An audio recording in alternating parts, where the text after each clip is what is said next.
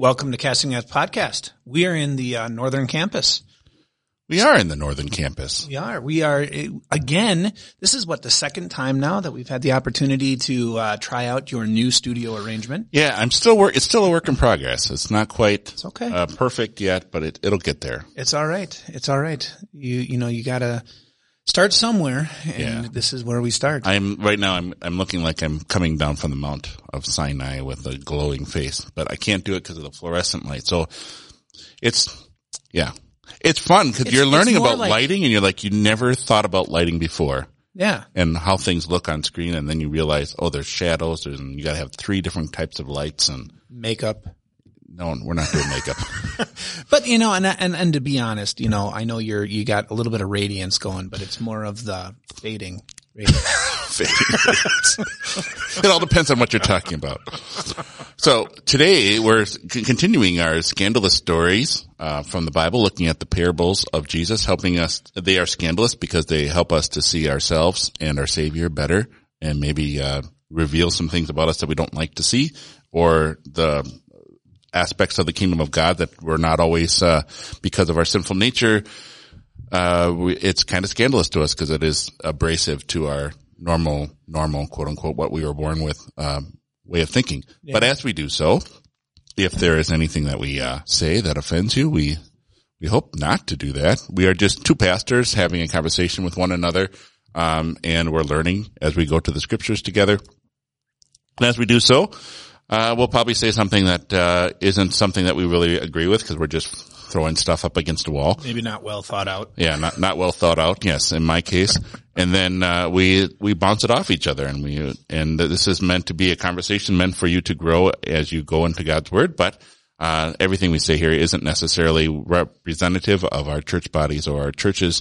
But if there's something that, uh, you have a question about, something that uh, is abrasive even, Uh, we hope not to, by the end of this, not to be so abrasive as whatever we're, whatever, uh, Band-Aid we're pulling off, we're gonna, we're gonna put another Band-Aid in, in its place, which is Christ.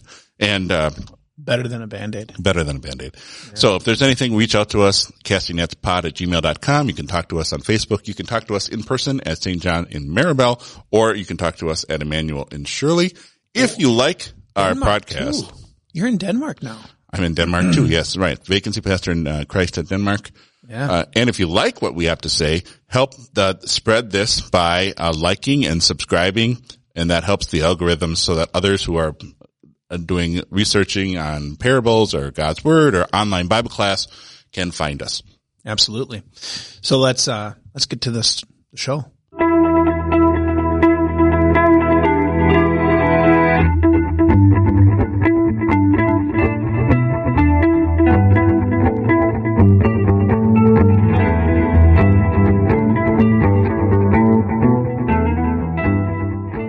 That music never gets old. It, we'll just play it again and again. We can't. Uh, then eventually we'll say, yeah, it's time old. For something new. Yeah, it's like that coffee. Like good coffee. Like good coffee. Eventually you got to change up the good coffee because it just gets old. Yeah. Um, we are actually uh, continuing our look at the scandalous stories and, and what surrounds them and makes the parables scandalous.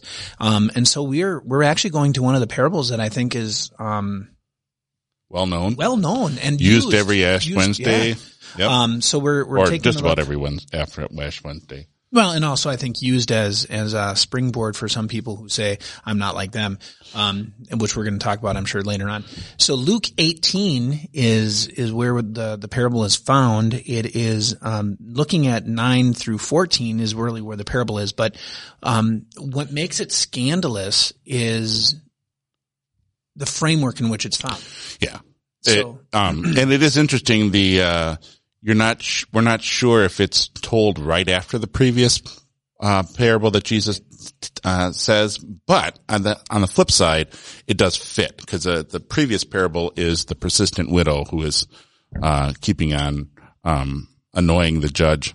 And, right. Well, and then, and, and what really makes it, what, what makes the next occurrences in eighteen scandalous, and it's not just this parable, but it's also um Jesus loving the children and, and having the children brought to him, and then also the the um the communication that he has with the rich young man, which which comes at the end of eighteen, Um, what makes it scandalous is the is really the the line that Jesus leaves us with right before the parable, right? He leaves us with that line of, however, when the Son of Man comes, will he find faith on the earth? And then what do you have? You have these occurrences. You have a parable. You have the children. You have the rich young man that really is giving us indication of what is faith on earth, right? Um, this is the indication of what is what is the Son of Man looking for? Um, what does the Son of Man have um, that that is going to be uh, the moniker of it's here or not? Um, and that's what kind of makes this a scandalous parable, because it really is following. And, and granted, like you said, we don't we're not sure if the conversation was held right after it, but the way that Luke was led to write it by the Spirit connects those events. And, and connects to the Son of Man when he comes is going to be looking for faith. What does faith look like?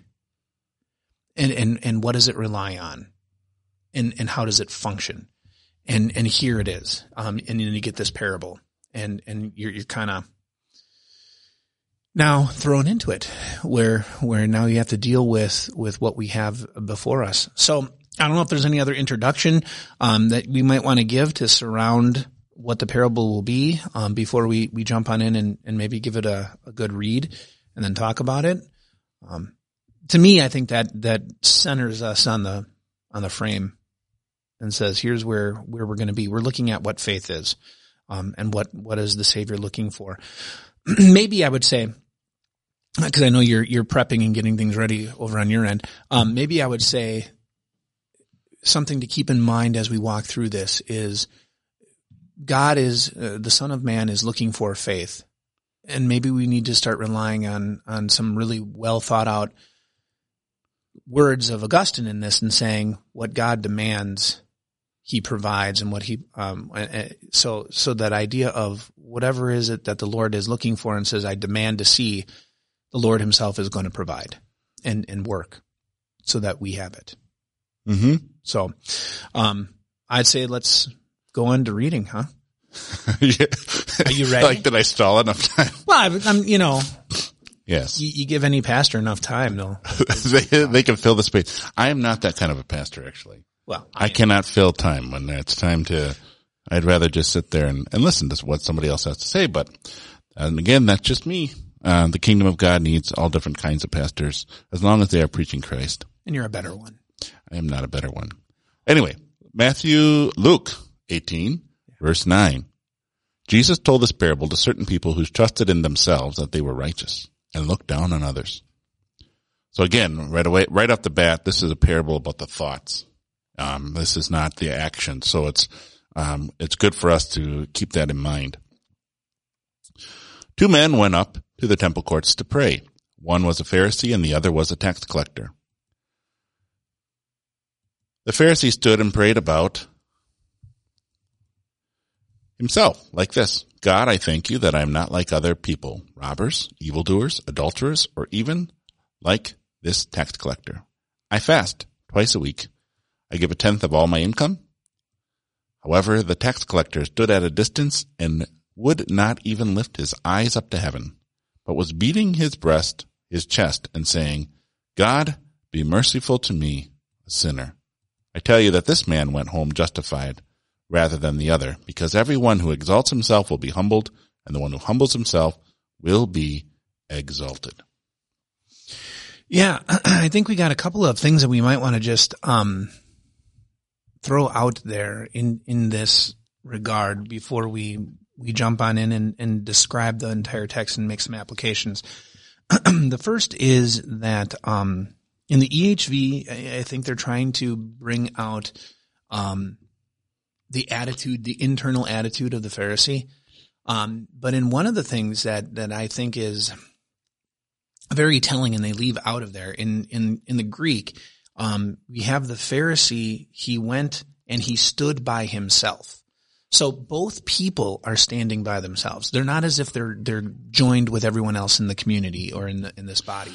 Um, they're both standing alone. Yeah. I think that's important because we have Jesus's words about, you know, don't be like the Pharisees who like to pray at uh, the corner so that people would be seen, where I think for us as pastors, sometimes we would insert that into here, where that really isn't the what the, the parable is about, because Jesus prefaces it. It's all about the mind. It's all about right. what's going on inside. It's never about the, the outward activity. So this, this man standing there, uh, you look at him and you say, he's looking like he's doing the right thing. Right. And, but, uh, it's what's going on in, in the heart. That's the, ma- that's the crux of the, and I think, it, I, I mean, I'm not discrediting E H, the E H V translation, because they bring that out in, with that introduction, right?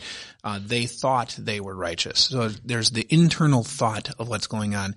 But I think what, what, sometimes what we, we think happens in this parable when we use it, and, and maybe you are, as you're listening, you're like, I've heard this parable. I've heard many Many people preach on this parable. Um, and undoubtedly, the place that most pastors go, the place that most people think of, is you have this Pharisee who stands in front of the church, and he's being very arrogant, and he's speaking loud enough for everyone to hear, saying, look at me, look how good I am. I don't, I don't necessarily think that's what's going on. I, I think you have a man who is in church, and he's very humble, and he's he's praying to the Lord. and and I shouldn't say humble. Maybe this is a humble brag. He looks like it's humble. Yeah, it's a humble brag, right? Yeah. Uh, isn't that the new term, the humble brag, where where I'm acting humble, but I'm bragging about what I did to show how humble I was. Right. Um, and so he's he's standing there, and it, this seems like an internal monologue between him and God, and and the rest of the people are probably saying, "Yeah, he is. I, I've seen him. You know, he he out of everyone deserves to be here, right?" Um, and, and so I think that's a different approach when we think about the application of this is, is we're not always looking for the boisterous one. We're not always looking for the one that says, hey, look at me. Although this applies to them too. Right. It could be you, right? Sitting in the pew every Sunday thinking, wow, there's a lot of empty seats. Pfft, I'm much better than them. Or, well, so-and-so isn't here. I wonder why not. I'm here. You know, they, I had the same things to do.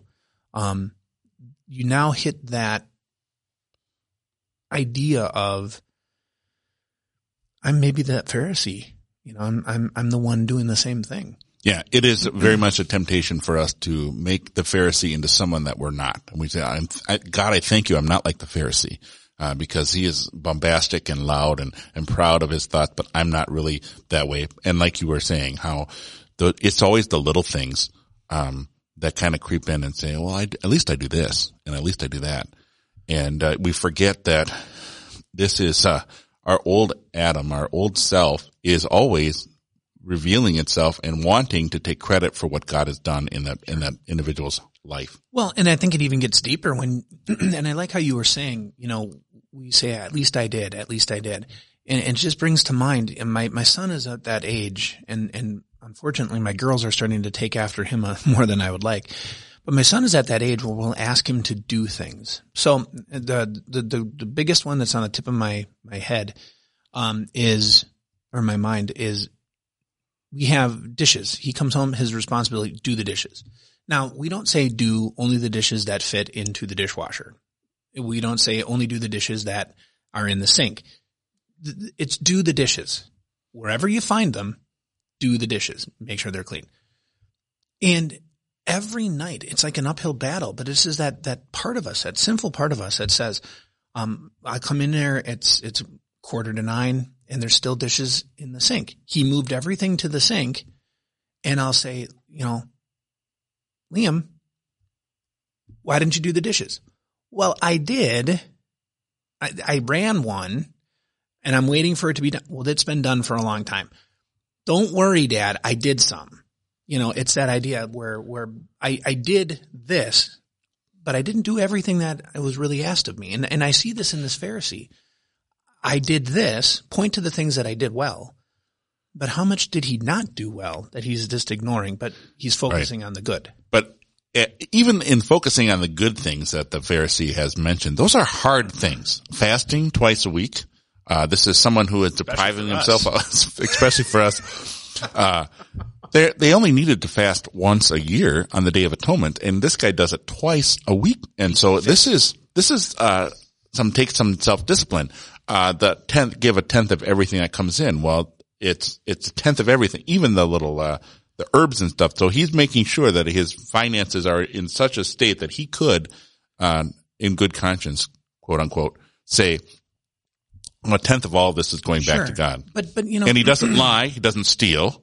There's no adultery. I mean, this well, guy is, I mean, he's worked on some things, but like you say, um, not all of them.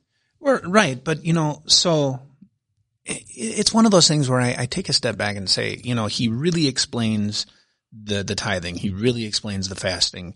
Um, has he robbed? Well, we know, and granted, this is maybe a, a further look into the Pharisees, but one of the, the things against the Pharisees were they were robbing from their family because they were giving to the church and using that as an excuse not to support their family. Um, you know, he's not an evildoer, but he ignores them. So is he not also part and parcel because he has rejected them instead of reaching out with the gospel? I mean, you could go into there and say, you know, the nuances of the law weren't really being kept. What he was doing is focusing on the things within the law that he felt comfortable with, which is the problem. And, and so it's like for, for you had said the fasting, some people food isn't a thing and it's easy for them to fast. They can do that. And, and you're like, wow, they got really, they have good internal fortitude. They have good focus. They can really, food isn't a thing for them. It's, it's not their vice. I don't want to, um, paint a picture of this tax collector only doing the easy things. I think we should, we should let the tax collector, uh, I'm sorry, the Pharisee be someone who it does some tough things, but not all the tough things. And I'm, I'm not discrediting that. I'm, what I'm saying is that sometimes we have a tendency to look at the things that are easy for us to do and we've done and focus on those and say, but Lord, look at what I did. And then we discredit the hard things that we can't do very well. Because and, and say, don't look over there. Don't don't don't right. look at the closet. I agree. And and and I think I agree with you. Give him credit. He's probably one of the better neighbors you could ever have. Um, probably a very very good in church and and good at supporting the the the, the ministry. The problem is though, he it's so easily he's wrapped up in himself. I mean, in that whole entire statement you have, I thank you, God, and that's it. And the rest is what, five I, eyes? Yeah, right.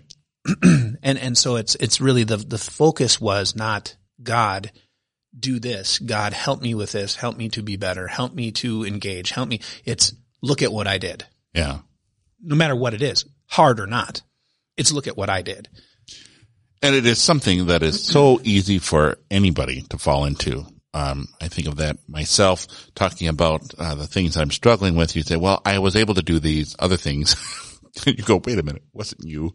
Was God working in you? Sure. Um, and, uh, or in referencing and talking about it, especially with the call, you're talking, you're having this discussion with other individuals and they're wanting to know who you are and you, and you, you slip into the I when you should stay in the, the Lord. Sure. And, and, and even when you mention the Lord and you don't mention the I, you can still, it could still be the Lord blessed me. The Lord blessed the, this work, you know, and, right. and it's still, again, as Jesus says at the very beginning, it's all about the thought. It's always about what's going on in the, the pride of the heart uh, that manifests itself yeah. in the way that we speak, but it's still there even when we use the right words. The Lord blessed me to do this work and I did it very well. uh, we have a really good question that actually has come through and, and, and I think this is, um, an appropriate time to mention it. So the question that was given, and I'm going to read it right here. Um, it says, what does faith look like? Someone who is trying, uh, failing and, and falling, knowing they're saved anyway. Uh, it will be interesting to see how that answer changes. So, and I think this is the point that Jesus is making when he, he connects these things. What does faith look like?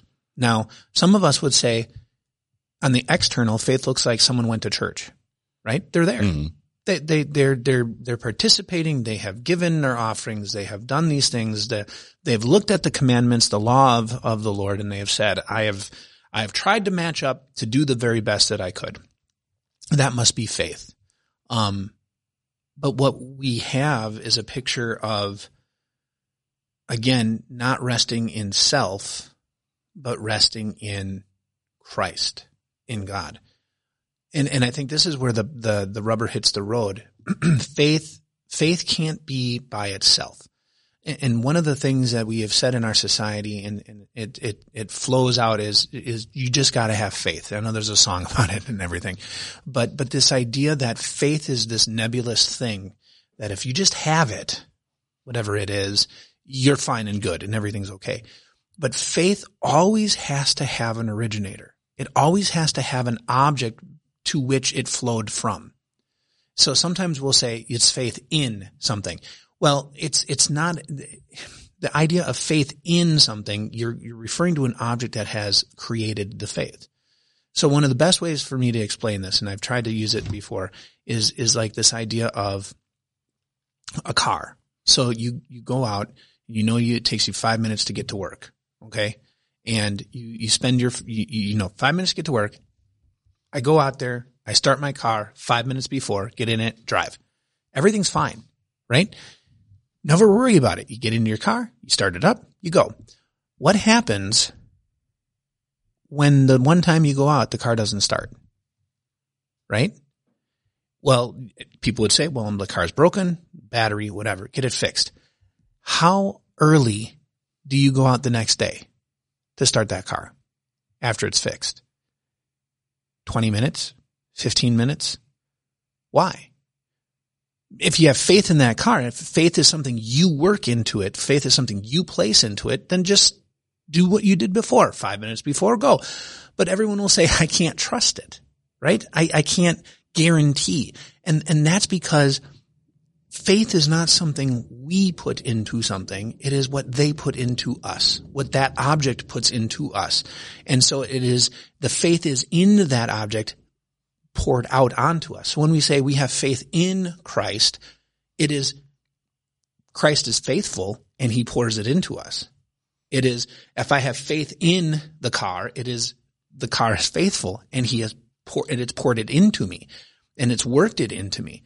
And so, so, you know, when the Lord is saying, is there faith on the earth? What is he looking at? He's saying, where is, where is this coming from? Where is it being poured out of? Yeah. Is it me or is it someone else? Yeah. Or is it you? Right. Yeah. And, and, and it has no bearing on, do you struggle in faith? It has no bearing on, are you weak or strong in faith? It, it, that has no bearing. It's where is its origin? Where, where is the origin of it? Where is its source? What is the object of it that it, it's flowing from? Mm-hmm. That's the point. Yeah. And it's, it, our sinful nature is so corrupt, uh, and we forget that. We forget just how corrupt our sinful nature is. It just wants to elbow its way in and, and say, oh, you know what? That's really from, you know, God working in me, but let's just let, diminish God a little bit and, and put, put me in there. Yeah. Um, well, look at what I was able to do. Isn't, isn't in Genesis, the, the, the major fall, the hubris of, of our pride was, I could be like God. I can be the originator of these things. Mm-hmm. So I can be the originator of faith. I can be the originator of gifts. I can be the originator of, of reality, right? Um, and you, you see it in the Pharisee in his mind, however it's per, vocalized or lived or whatever. It's, I get to dictate my course. God, you then bless it and say, well done, good and faithful servant, because I did it. And then that's the totally different. You're going to have, you have, a, you have a, you know, an exact, and I'm not going to say an opposite. You have, you have, you have the antithesis given at the very end, which is, if this is what you do, this is the result.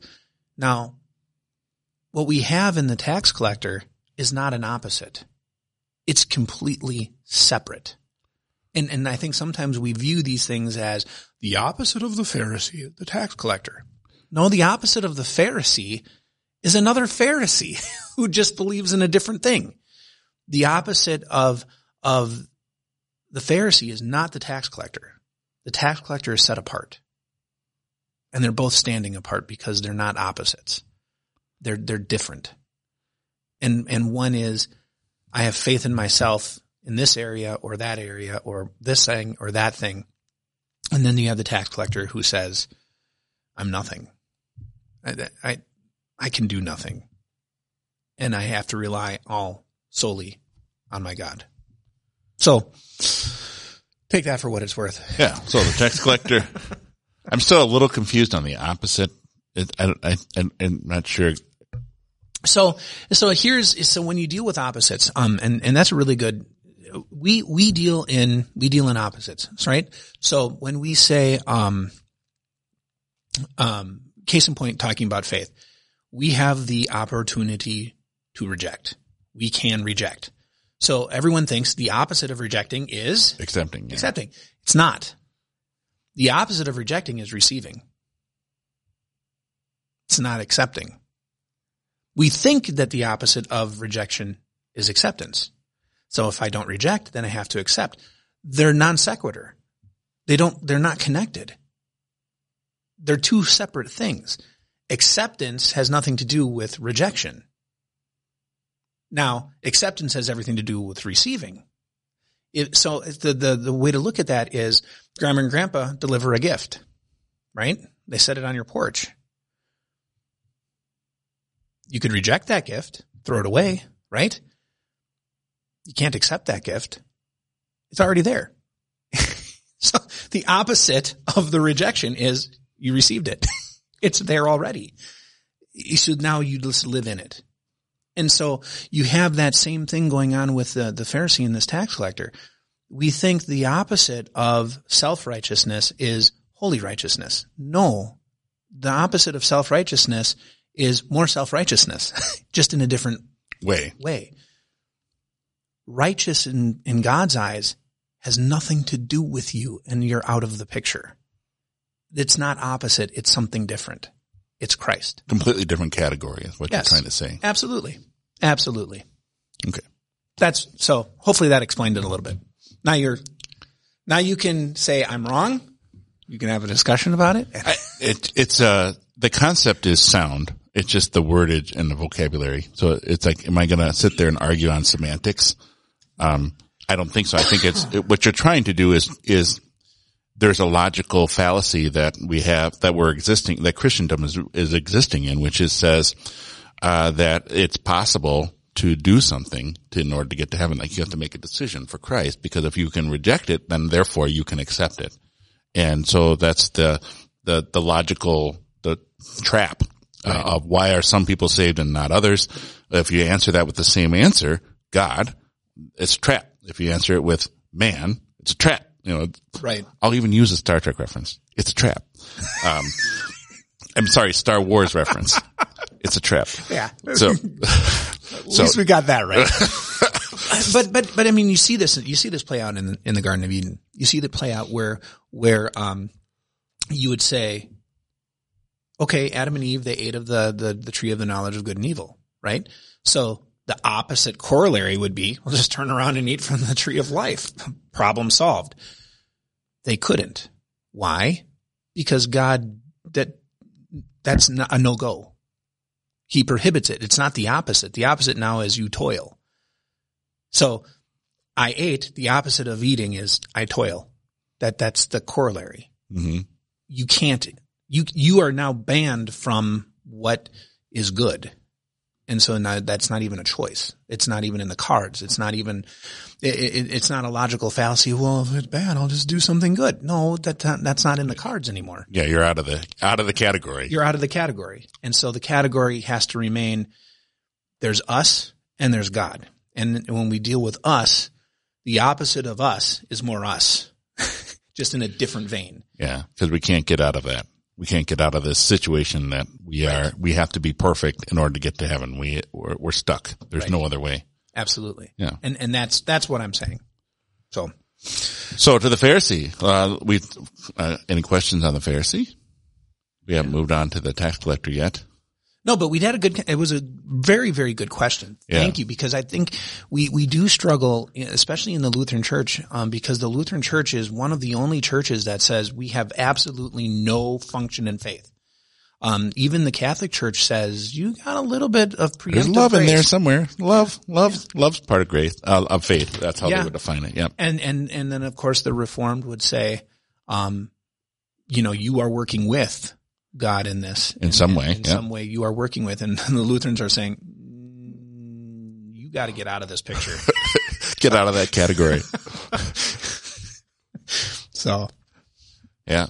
So uh, let's go, if we want to re- refresh our minds on uh, the tax collector.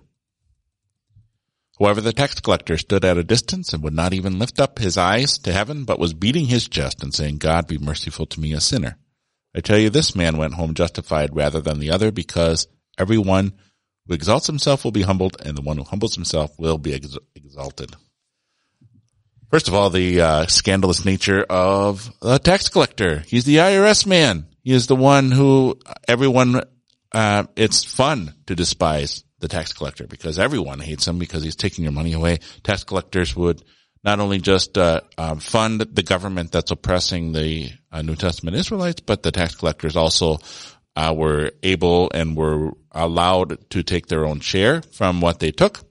And so some tax collectors took more than others. So tax collector is your instant bad guy in Jesus' story. So if you're watching a Western, the cowboy in the black hat, that's the, the tax collector. Um, I don't know if, if you're watching a Disney movie, the one who's always got the black hair or, um, has a dark complexion, unfortunately. I mean, you think of Scar. He's got dark complexion. Um, and that's unfortunate. That's, I think it, maybe you might, uh, maybe you've never noticed that before. Like all the bad guys always seem to have dark complexion. I'm like, that's not right. That that's not a good thing that our society is doing that and uh, telling people that people who have dark complexions are now evil and the ones who have yeah. light complexions are are good. That's just. I not... heard somewhere that uh, blonde hair and blue eyes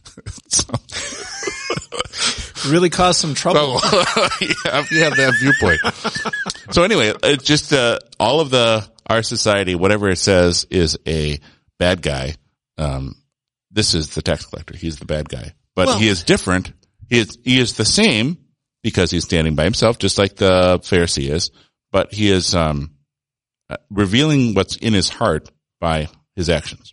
Yeah, and I, and and I like how you you know you started off where he's viewed as the bad guy. you know. Um, And the, and then you have the internal view of the tax collector where he says, I am. it, it, it, 'cause sometimes when you, when you, when you deal with stories, um, the bad guy doesn't think he's the bad guy, right? The bad guy is just doing what comes naturally, doing what they think is, is right for themselves. Mm-hmm. And we live in a world filled with it. Do what is right for you. And so I don't think I'm the bad guy if I'm doing what's right for me. You, it's your problem if you think I'm the bad guy. But the tax collector is different in, in multiple ways in the sense that not only does he view himself or he knows what other people think of him, I'm the bad guy, but he also says, I am the bad guy and, and there's nothing I can do about it. There's, there's absolutely no place I can go where I won't be this. And, and that is the important part. I think of, of his confession. The important part of his confession is, is his epitaph. I am a sinner. Um, Psalm fifty-one comes to mind. You know, this is, this is the words of David. I deserve nothing, right? And, and his plea, mm-hmm. and, and the beautiful part about his plea is he's pleading for mercy. And, and maybe this is where we get into more semantics and we say, okay, now what is the difference between mercy and grace? Because he's not pleading for grace. Right. He's pleading for mercy. Yeah, mercy always needs a cause, and his sin is his cause. His, his and mercy what he's doesn't done. Give him more. Mercy just takes away what he deserves. Mm-hmm. Mercy, I mean, by its sheer definition, mercy is not getting what you deserve. Yeah, and he believes that he has he deserves punishment because he's already punishing himself. Yes. He's already beating himself, uh, hitting himself in the chest, saying, "This, I there's nothing good that is in me." Um. Reminds us of Paul saying, "There's nothing good that lives in me that is my sinful sinful nature." So. The uh, the tax collector is not having anything about himself that is redeemable. No. Or, or is not it, redeemable, but well, it's true. Good. He has nothing in him that is redeemable mm-hmm. because he has to die. And we all do. I mean, that's, I mean, that's, that's just sin has to be dealt with. And, and so for, for the bonds of sin to re- be removed, the sinner must die. So we have that. In baptism, right? In baptism, we are put to death with Christ. We are raised, now freed from those shackles. That doesn't mean that the sinful nature doesn't like to float to the surface and still kick and scream. But, but, but there's, there's this beauty in the pictures that God gives us and what happens in the means of grace and what happens, um, when God reaches through time and space and he justifies and how justification works. It's not it, justification is the judicial term where we say, okay, he, we have been declared not guilty, right? But but it is also the redemption. We have been bought back. It is also um the the propitiation that someone died in our place and now has given us the credit. It, it is it is the the image of baptism itself, where I am placed into Christ and die with him. I'm dead. In the waters of baptism, I'm dead. And now I'm raised to this new life and I'm changed. And that's grace. That is what God gives, as Jesus says it, over what we are asking. Because what is the man asking for? He's not asking for an overabundance of what he has. Give me more. Give me better. He's saying, just don't give me what I deserve. You know, and I find this such a fascinating idea of, of the humility that is brought by the law. As the Spirit does its alien work and uses God's law to condemn the sinner and say, this is where you're supposed to be, this is where you are, and this is what you deserve because this is where you are. It doesn't produce in me, God, give me more. It produces in me, dear God, don't spank me now. just, just leave me alone and I'll be okay. That's really what mercy is. Just, just leave me alone. And and you see this in this tax collector. He's not saying, Lord, give me a kingdom. Lord, give me give me uh, blessings and, and honor and glory and might and the crown of crown of life. He says, just don't hit me. And that's a beautiful thing. Because what does the Lord do? He gives him more. Right?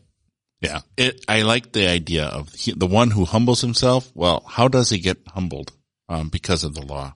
So it has nothing to do with him. So again, it is so easy for our sinful nature to reassert itself and say, well, I got to just be humble, and that's all I got to do, and that's all I need to do. Um, maybe I'll, I'll, I'll get the cat o' nine tails and start whipping my back like the, the monks would do. And then therefore then, then God would show me mercy because this is who I am.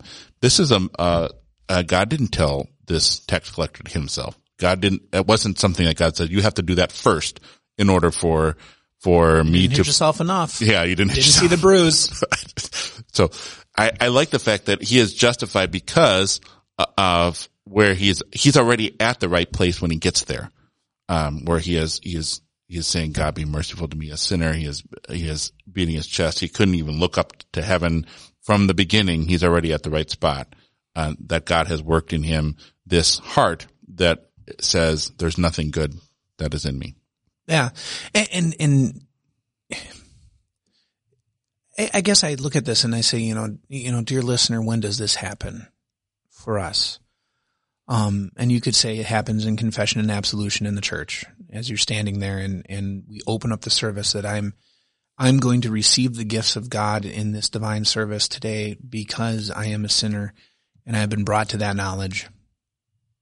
And I have now received forgiveness, and now I can now I can engage because I am I'm now in a different sphere, and and that's I think that this this important thing. And then throughout the entirety of the service, uh, if, if you are worshiping in a Lutheran church, um, we have the liturgy for a reason, because through every step you're being reminded of that different sphere you're in.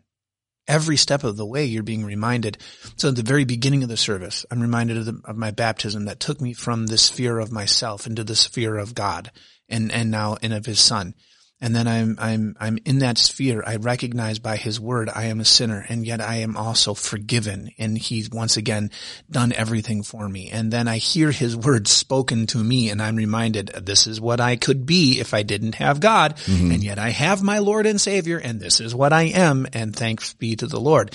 And then we have the sermon. And if you have a good pastor like Pastor Rudot, he brings you the gospel every day. And he says, we're skipping the law and we're going, no, he doesn't do that. Although uh, sermons, some sermons are kind of like uh, soccer matches. They yeah. go on and on, and forever. There is no point.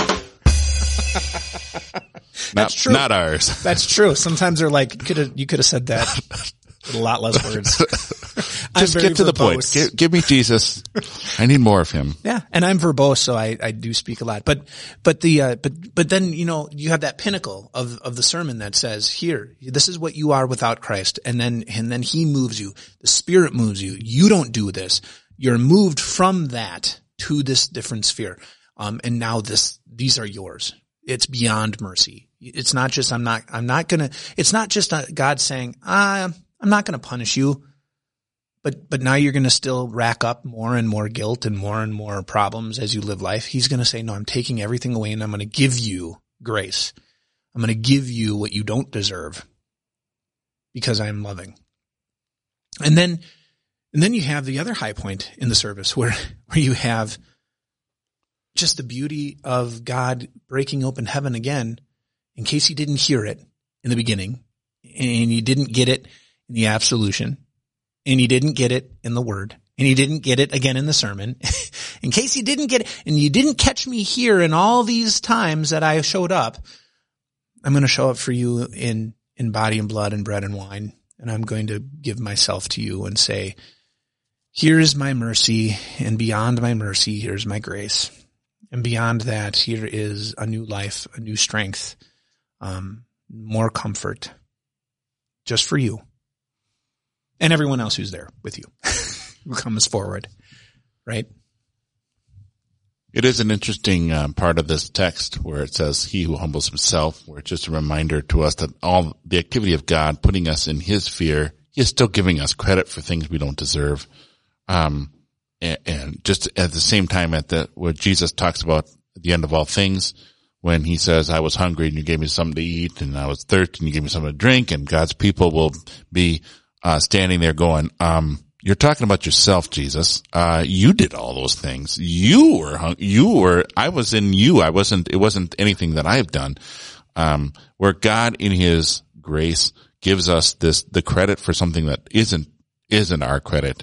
Um, so again, I, completely opposite, can completely out of what is characteristic of me. Right? Yes.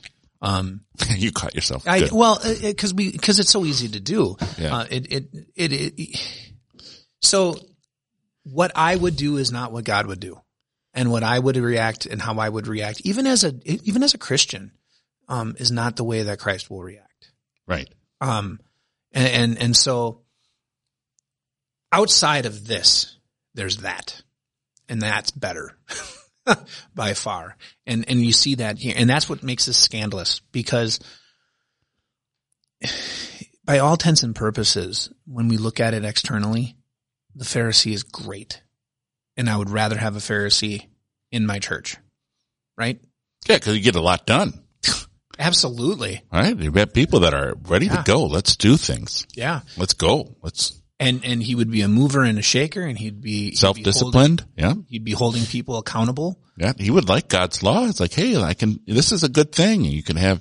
Yeah, I'll be faithful to my spouse. I won't cheat on her. I won't be looking at pornography. That's a, yeah. you know, this is. Yep. And the tax collector would be the one that I'm always hounding, saying, you should probably come to Bible study, and, you know, maybe you should, uh, maybe, maybe you should quit falling off the wagon. you know, yeah. He'd be the one that's struggling, and you're like, he's my problem child. Um, but yet in God's kingdom, it's completely reversed. That is the child of God. He is, he is safe in, in the resurrection. Um, and the other one, got some work to do. We we have some things that we have to adjust, and, and a focus we have to re retune.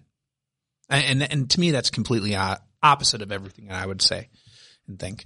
Yeah, and um, is it uh, Flacius that says something like, in each one of us there's the relic of the old Adam, and so for us, we've always got a uh, a shadow of the Pharisee inside of us. If we, if we say, I am the, I am this, this tax collector, I am the one who recognizes that I need God just to remove my guilt because I've got a ton of it. And, uh, re- relying on Jesus through the work, the working of the Holy Spirit to, to, to receive that. Um, but we have the, the relic of the old Adam inside of us. We have this, this Pharisee that always wants to reassert itself and say, look at me, and look at what I've done, or look at what God is, look at what God has done through me, but really, how God has shown me favor because of A, B, or C. Sure. And, and here is the point that, that and, and Jesus brings up and rounds it out, because he uses the word justified. Yeah. And justified is, um, to use, um, to use a Latin term, extranos. which uh, means outside of self, yeah. right? Justification is a declaration outside of self. Mm-hmm. And, and we live, we've had this podcast before, I think, where we talked about, you know, we, we live in a world where they're seeking justification. They want other people to acknowledge what they're doing is okay because everybody wants it. Everybody wants to be acknowledged that what I did, my choices that I made, the things that I have done are okay. And, and that everybody else will, will not judge me for it. Um, and so you have, you live in a world filled with debauchery and, and it's like it's swirling the toilet and everyone's like, but it's okay, right? We're, we're good, right? Everybody wants to do it. Yeah. Uh, pass this law because then it's okay because then everyone will acknowledge it. And it's like, it's not okay, but we're all looking for that, that outside of us justification for it. And ultimately the one that matters the most is God's outside of, of, of creation, looking at it and saying, I have made you, therefore you are. I have taken it away, therefore it's gone. Um, and so that, that justification term coming outside of us, speaking over us by one who actually has authority, right? Uh, it's not just uh, the opinion of Joe Schmo down the street. It's somebody who actually matters and has the authority to say something, says it, and now it's something. That's I, I find that to be kind of cool. Um, you know, that that you know, he just doesn't say he left feeling better. Yeah, that's right. That isn't in the text, is it? Did he go He left with a smile on his face. face. No, he probably left feeling like crud. Right. But he was forgiven. That that gives so much hope for my sermons when people